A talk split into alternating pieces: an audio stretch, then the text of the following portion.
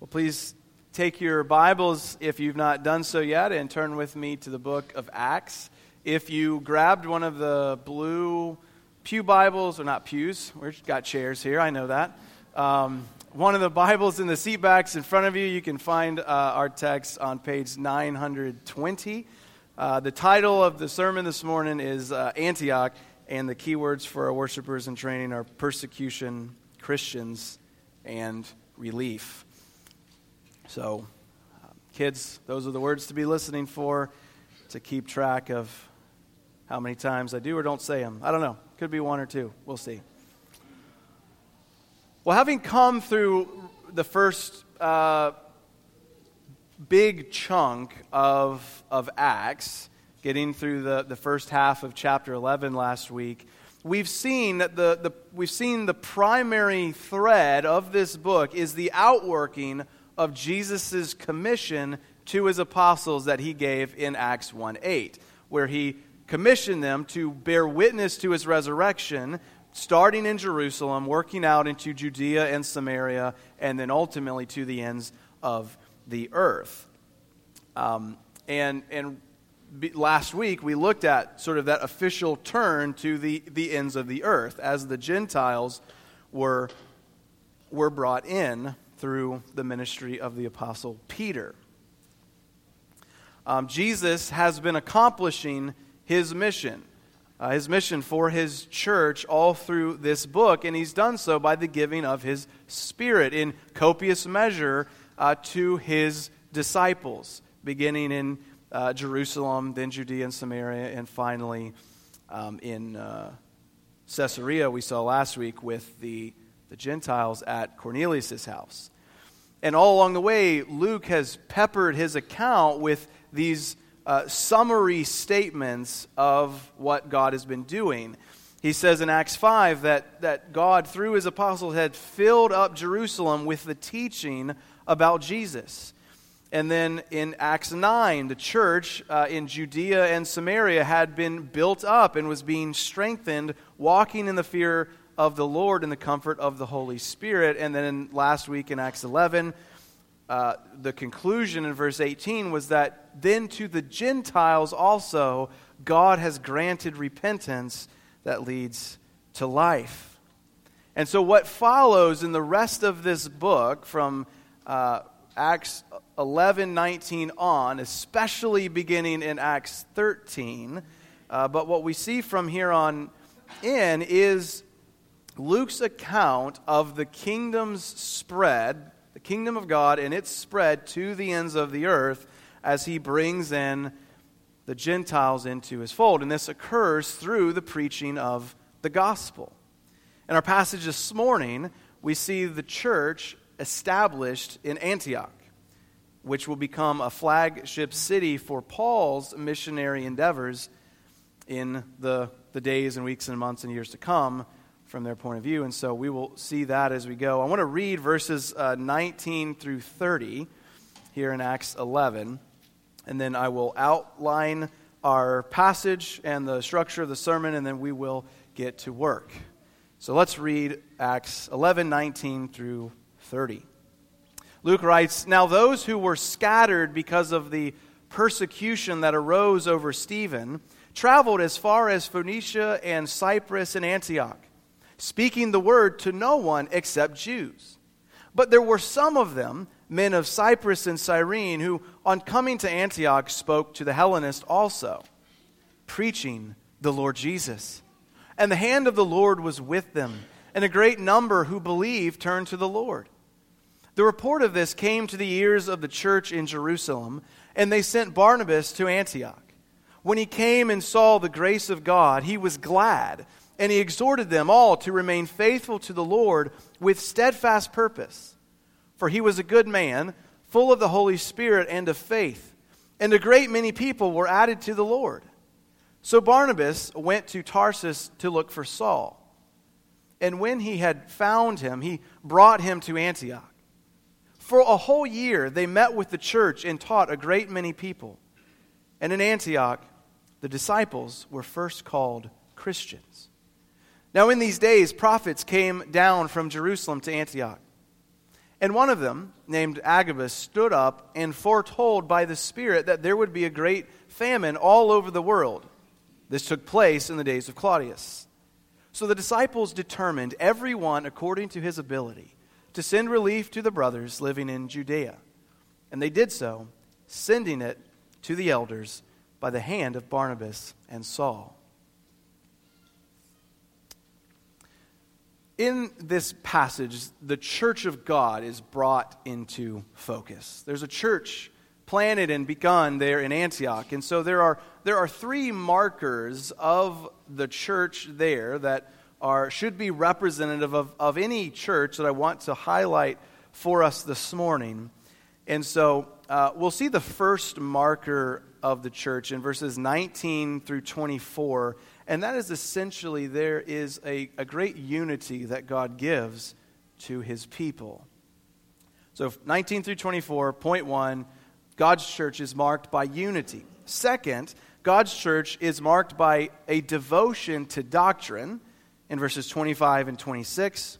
Third, God's church is marked by a generous spirit, verses 27 through 30. So we have the unity of the church, a devotion to doctrine, sound teaching in the church, and the church is marked by a generous spirit. Look with me in the first place then verses 19 through 24, where we see the unity that comes to mark the people of God as this church is planted in Antioch. Now, at first glance, when you first begin reading this passage, it might actually seem like a bit odd that I would talk about unity. It might even seem like a wrong observation to make from these verses. After all, we're told at the beginning of this passage that there seems to be some measure of disunity. Some of those who were scattered spoke only to Jews, and others arriving at Antioch spoke to the Hellenists, in this case, non Jews. But if you look at how Luke describes this situation as a whole, and in particular as you see the result of what happens when Barnabas shows up, the disunity that was inherent in their hearts when this scattering began from the persecution back in chapter 8 what it gives way to unity through the ministry of, of barnabas. Right? The result of the scattering when, when the persecution they stoned stephen and the persecution broke out against the church in acts 8 the result is exactly what we would expect from what we saw last week that the hand of the Lord was with them, and a great number who believed turned to the Lord, both Jews and Greeks. And so it, it's not Paul, it's not Peter, it's, it's unnamed disciples who go and are, are ministering to these now becoming new disciples there in Antioch. And so the, the word and report of this comes to Jerusalem. So they send Barnabas to Antioch to check it out. Barnabas, we met back in Acts chapter 5. And his, he was a very generous man. He, bought, he sold a field and gave the proceeds to uh, the church. So they send Barnabas to check out what's going on. And here's what he finds. You see it in verse 23. Um, he came and he saw what? The grace of God. What a great way to put it. When Barnabas sees the faith of the Gentiles there at Antioch, he concludes this is the grace of God. He sees God's work, or he sees God's grace at work here, and he was glad. And he exhorted the believers there to remain faithful to the Lord with steadfast purpose. Why? We're told it's because he was a good man, full of the Holy Spirit and of faith. There's, there's no sense of rivalry and factions here. The, the, the possible disunity that we see at the beginning of the passage is giving way through the careful observation and joy of uh, one of the, at least, informal leaders of the church, Barnabas at the time. It's giving way to, to unity. The ethnocentric nature of evangelism in verses 19 through 20 gives way to joyful reception of the Gentiles into the church of God. I love what Luke writes about Barnabas here when he sees this. It says, Barnabas saw it and was glad. I want to go back for a minute to the question that we've been asking over the past several weeks think about the, the hard to love people in your life. In particular, think about the maybe the hard to love non Christians. What, is, what would your response be when they come to faith? Right? And we're, and we're not necessarily just talking about people who are different, people that you don't know, but, but people that you have some real, actual, maybe beef with, right? Some animosity. Some people you might consider an enemy. Would you be like Jonah? Would you be angry and frustrated that God would show mercy to that guy? Or would you be like Barnabas and rejoice that God would give grace to that guy? Right? And this isn't some manufactured smile plastered over a grumbling heart. Barnabas was glad and, and he exhorted them, the believers there, he exhorted them in the faith. And I want to think for a minute about this description of Barnabas. He was a good man, full of the Holy Spirit and of faith. What a commendation from the pen of the historian. What a thing to say about somebody. We know, after all, that there is none good, no, not one. We're all wicked and depraved, according to Paul in Romans, according to the Psalms. So, what's he saying here? Well, Barnabas was not merely a nice and externally moral man. He was a good man in the sense that he was renewed by the Spirit. He was marked by faith in the living Christ. One commentator writes It is the highest and most humbling praise that can be accorded to any human being. He was a good man because he was God's man. And through his ministry, a great many people were added to the Lord. And so, one of the things that you can know about yourself, that we can know about ourselves in terms of are we good men and good women? Well, how do we respond when God saves from a human perspective, the unsavable. Right? What, what about us? What, what lies behind our responses to the professed faith of others? Is it faith, hope, and love? Or disdain and skepticism and bitterness? Culturally, we live at a time and a day where uh, there is a growing divide amongst people. What do you do when someone on the other side says, I'm in? I pray that we would rejoice when the unlikely convert turns to the Lord in faith as God adds to his church. I pray that, like the saints here, that we would be marked by unity. But also pray that we would be marked by love for the truth. We see that in verses 25 and 26. Our second point here there is a devotion uh, uh, by the, the believers there at Antioch to doctrine, a devotion to sound doctrine. Barnabas sees all of this, all the good things that God is doing, and, and so he goes and he finds Saul.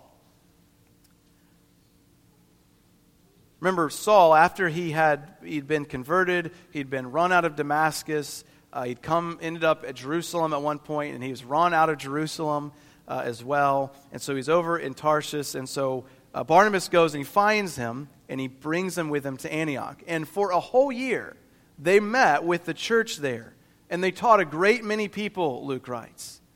And it was in Antioch that the disciples were first called Christians the church in Antioch was devoted to doctrine. They wanted to learn, they wanted to be taught. And it was a desire that Barnabas and Saul were all too eager to meet.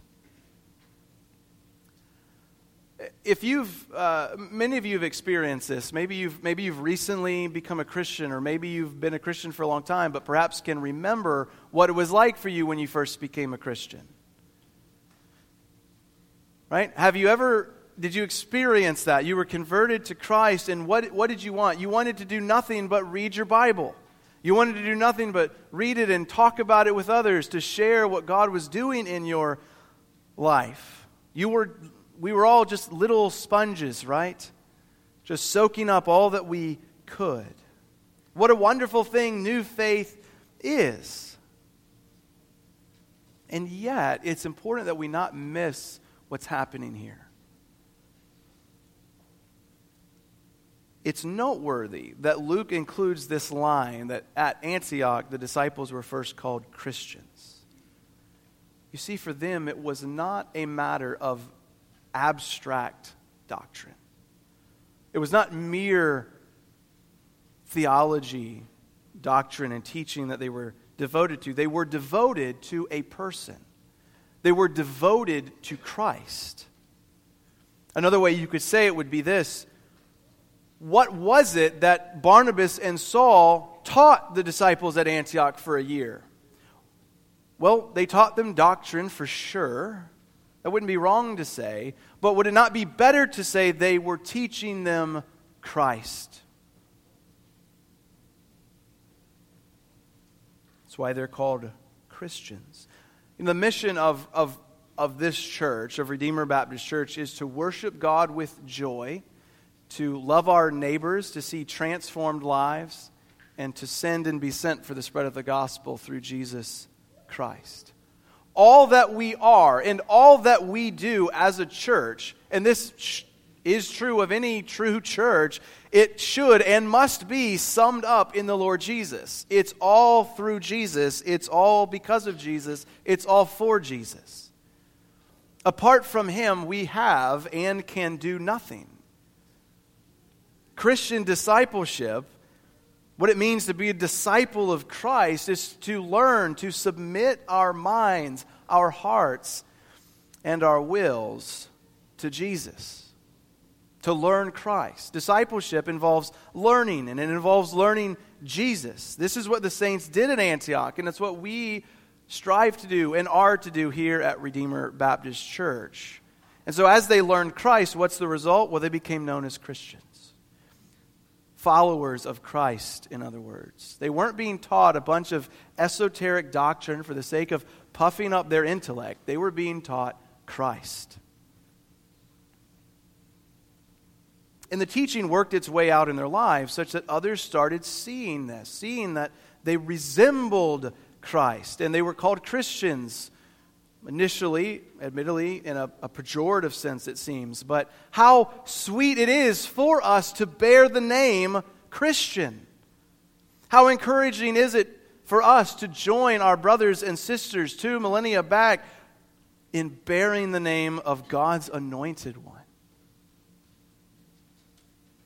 My friends, let me ask you this. Do you, do you struggle?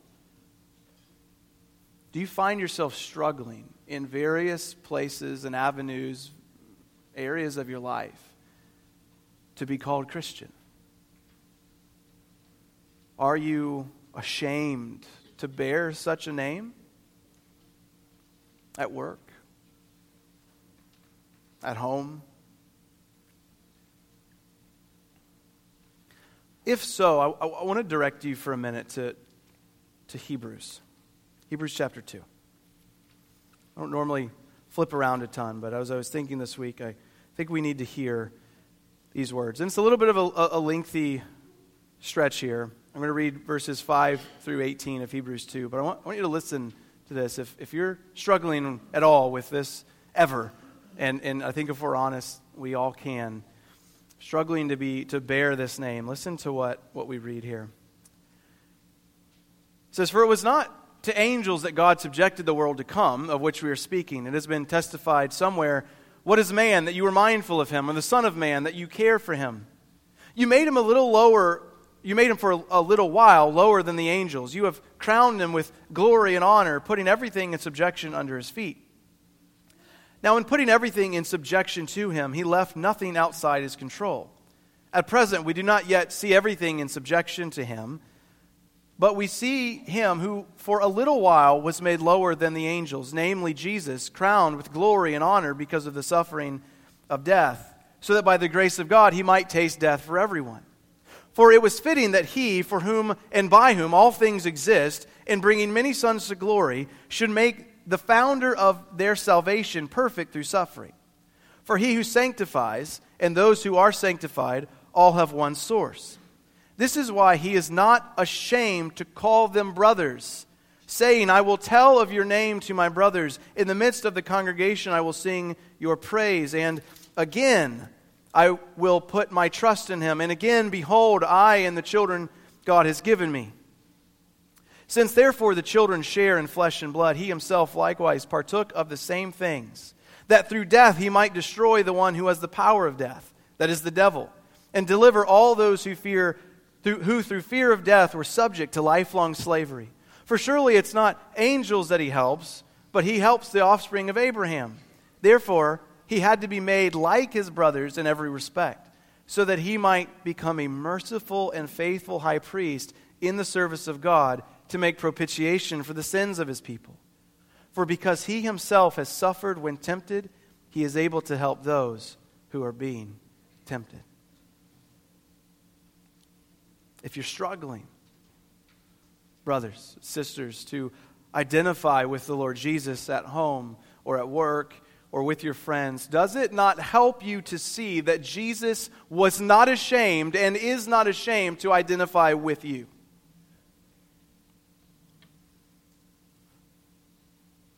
And he doesn't just identify with you, but because of the temptations that he faced, he is able to help you when you are being tempted, when you are in your time of need. So, to sum up what we're saying under this point, the, the church of God is not marked by a mere devotion to certain abstract doctrines. We're, we are devoted to doctrine not as an end in itself, but as a means to communion with Christ and the triune God. All in all, Father, Son, and Holy Spirit. And so let's devote ourselves to Scripture, to the apostles' teaching, and in it, let us see and savor Christ. Let us learn Christ. Let us love Christ. And I pray, like these saints here in Antioch, that we would always be marked out in this world as Christians.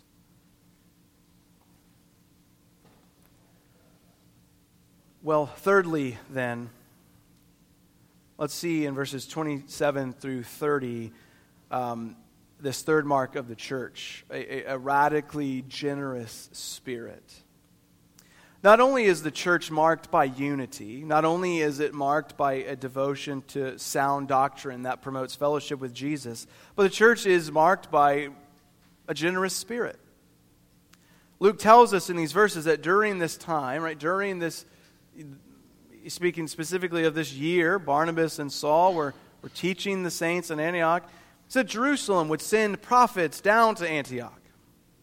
And one of them, Agabus, who we'll, we'll see him come back later in the story, uh, he tells them uh, that there would be a great famine over the world.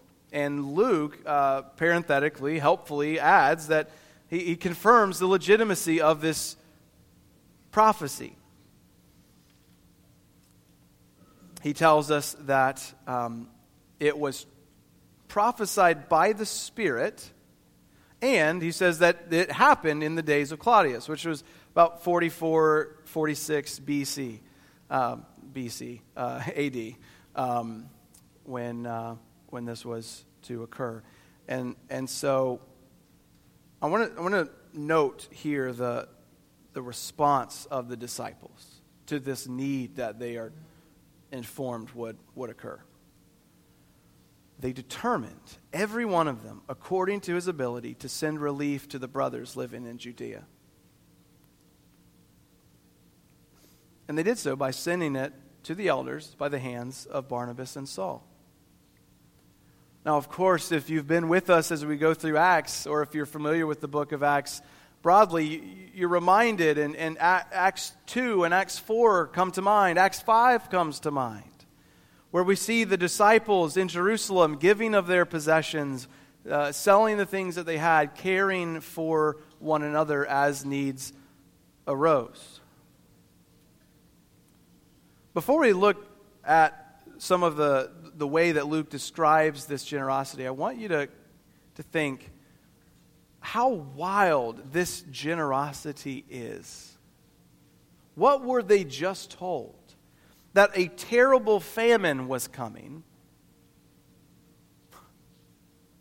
What, what would happen in our midst, right?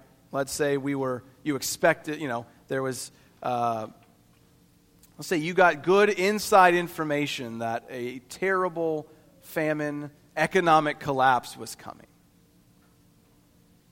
What would you do? How would we respond? Would we be tempted to hoard our stuff up for ourselves? Oh, problem's coming, trouble's a brewing. I've got to make sure that I am provided for. In one sense, there's certainly nothing wrong with that. But, but look at what they do here. Rather than merely hoarding up all their resources for themselves, they parted with some of those resources for the sake of others who were to struggle severely the coming years. Does our love, brothers and sisters, work out in this kind of generosity for, for one another, for other believers around the world? Are we eager to, uh, to alleviate the suffering of others? I think so. I think, I think many of us are. As a church, we, we are. But we want, to, we want to constantly be asking ourselves, how can we grow? And so I want to I want to note a few things with you from the way that Luke describes their generosity here. Um, I want to examine it a bit more closely. First, he, he, he helps us to see that their generosity was something that they did on purpose. Second, he, he helps us to see that it was something they did according to their ability. And third, he helps us see it was something that they did through the ministry of the church. So I want to look at each of those in turn. So, first, it was something they did on purpose. They determined to give, we're told. They weren't forced to give, they weren't robbed, they determined in their own hearts to give to the need of which they heard. Are we determined in our hearts to give to the needs of others? When you hear about a need that arises among brothers and sisters in Christ, specifically, we'll think here in our local church, how often do you stop and ask yourself, should, should I give to, to this need in, in some, some way? Or do you assume perhaps that someone else will do it? The truth is, no one can give for you. The government tries, it'll tax you to death and tell you that it's for your good and for the good of others less fortunate than you, but that's not the same thing. If you're going to give, you're going to have to demonstrate your love for your fellow man in a way that is marked and sacrificial. You've, you've got to determine to do so. Generosity is something determined, not accidental. It's, it's planned, not haphazard. So it's always good to ask ourselves do I seek out and plan ways to be generous to others? Not just with your money either, with your time and energy and skills. We want to be generous. But it's worth noting here the second thing that they gave according to their ability. And this is a really important point to stress here. There, there's not a one size fits all standard for what we have to give. You know, oftentimes we, we talk and think in terms of percentages.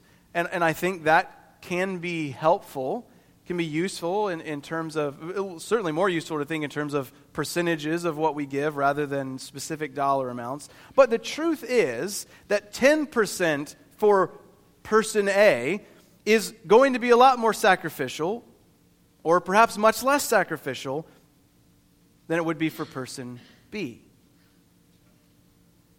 So there, there are plenty of places in Scripture that speak to the need for our giving to be sacrificial. And so it should be sacrificial. But the point that I, we see Luke making here, what he highlights, is that our giving also needs to be responsible. Don't, in other words, don't give yourself into poverty. Don't give so much that you become destitute and dependent upon others. Give according to your ability. Now, of course, a word of caution there. What our ability is may likely be higher, maybe significantly higher than what we initially might be tempted to think. You know, we live in a, in a, in a comfortable age, an affluent age, and, and um, by comparison to most of the world, our, this specific area is, is very well off. And so we need to beware of deceptive hearts. We don't want to trick ourselves into thinking that our ability is significantly lower than it really is. Our ability is significantly lower than God sees it. But at the same time, be wise. Don't, don't give yourself into poverty.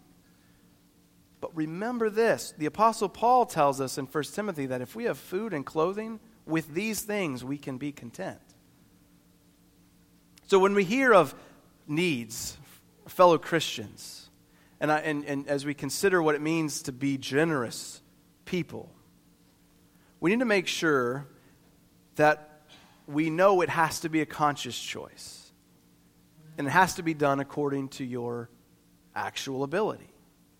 You can't give what you do not have, and neither should you give so much that you have nothing left to give again. Here's a good way to think about it give sacrificially but give in such a way that it enables you to be sacrificial over the long haul. So, a third thing about their giving is that it wasn't just on purpose and it wasn't just responsible, but it was done through the ministry of the church. They gave relief to the brothers in Judea by sending it to the elders through Barnabas and Saul. Barnabas and Saul, along with the elders in Jerusalem, were responsible men who could be trusted. Now, you're certainly free to give to charitable causes and needs that arise on your own as an individual, of course. But it is good and right that you facilitate much of your giving through the ministry of your local church. Right? There is a, uh, an expectation that God has for us in that, but Partly it's because there's a collective wisdom from which we can benefit when we pool our resources and our minds together for specific agreed upon purposes. I don't personally have the wisdom that I need to know every single thing and cause that I need to be giving toward. But the collective wisdom of the elders and deacons, and along with the congregation, as we're guided by the Spirit, that helps us to see the kinds of possibilities that exist for giving, for helping, for relieving those who are in need, and for engaging in faithful ministry. It is the church that God has ordained as the institution to provide for the spiritual and, in many ways, the, the physical needs of others, right? We saw that in Acts 6. And so the challenge to us is are we, are we givers? The, ch- the early church, if nothing else, it was marked by generosity. We saw it in Acts 2, we saw it in Acts 4, we saw it in Acts 5, we saw it in Acts 6. We see it here again in Acts 11. And until pretty recently, the church in the world continued to be marked as exceptionally generous. It was the place of generosity and care and charity. Sadly, government and parachurch entities have, have sought to take over in this regard, and, I, and I'm not slamming parachurch entities, but I'm just saying we need to resist the temptation as the local church to give in, to hand over our responsibility to care for one another and for our community at large to others. It is the church's responsibility to provide for these needs, especially soul care, but we are soul and body, and so we want to relieve the suffering of others. And we start, of course, with the household of God. And so, broadly, then, as we begin to wind down here and land the plane, what, what do we need to take away from this section of Scripture? Well, really, just revisiting those three points briefly, it, it's worth asking again are, are we marked by unity here at, at Redeemer Baptist Church? Are we glad to see others come to faith? Are we glad to see the grace of God at work in the lives of those who are different from us? Those who we might find one reason or another to be difficult to love? Are we people of whom it could be said that we are good men and women full of the Spirit and of faith? As our county grows and people move here from different places in the country, are we, are we eager to see that? We might not be eager about the traffic, but are we glad to see people coming to this area and coming to this church who maybe didn't grow up here? And as we think about what, what makes us different from one another, can we be glad that we have Christ and his gospel that unites us, if nothing else? Well, second thing, what about sound doctrine? Not just are you committed to sound doctrine, but are because if you're committed to it only as an end in of itself, then you are you've only got half the equation at best. The doctrine of the Bible, Scripture, and its truth is here for us for fellowship with God and His Son. And as we think about enjoying God through, through the Bible, consider the, the Trinitarian nature of this passage. Right? Christ, we're told in verse 20, Christ was preached to those in Antioch. They became Christians. God's grace was evident to Barnabas when he arrived, and the Spirit was at work in Barnabas' life, in Agabus' life, and in the church. God as Trinity is clearly at work among the saints here at Antioch. And he prepares and equips them to be, as we said at the beginning, to be a flagship city in the advance of the gospel as the kingdom of God moves to the end of the earth. It's here in Antioch where Barnabas and Saul are commissioned as missionaries and sent out on one of, you know, Paul's first missionary journey. It begins here at Antioch. That we'll see in Acts 13. But here in Acts 11, we see the church, those of Jewish and Greek culture, coming together, experiencing unity, being charged to remain faithful and steadfast. The church is growing, they're devoted to Christ, and they're full of the Spirit. They're marked by generosity. And so we want to be like them, and we want to be devoted to doctrine and to Christ. And we want to be generous. Now, things are, are on a, an exceptional high note, and I'll, I'll end with this. A great high note here in Acts 11. But Acts 12 is coming next. There are difficult days ahead for the church. We get our description of, of the, the second martyr of the church when James is killed the time of peace that the church has been enjoying since the end of Acts 9 is coming to an end in a way. The kingdom of man uh, has, uh, is, uh, has, is going to awaken from his slumber and once again go on the attack. But thanks be to God, it's, it's all in vain. This is how Acts 12 ends. And here's, a, I guess you call it a, a cliffhanger of sorts to draw you in next time. Acts 12, 24. Despite what's going to come, this is how it ends. But the word of God increased and multiplied. The drumbeat continues through this book. Peace, unity, fellowship, generosity, even in the midst of suffering, even in the midst of persecution, God's word will continue to increase and multiply.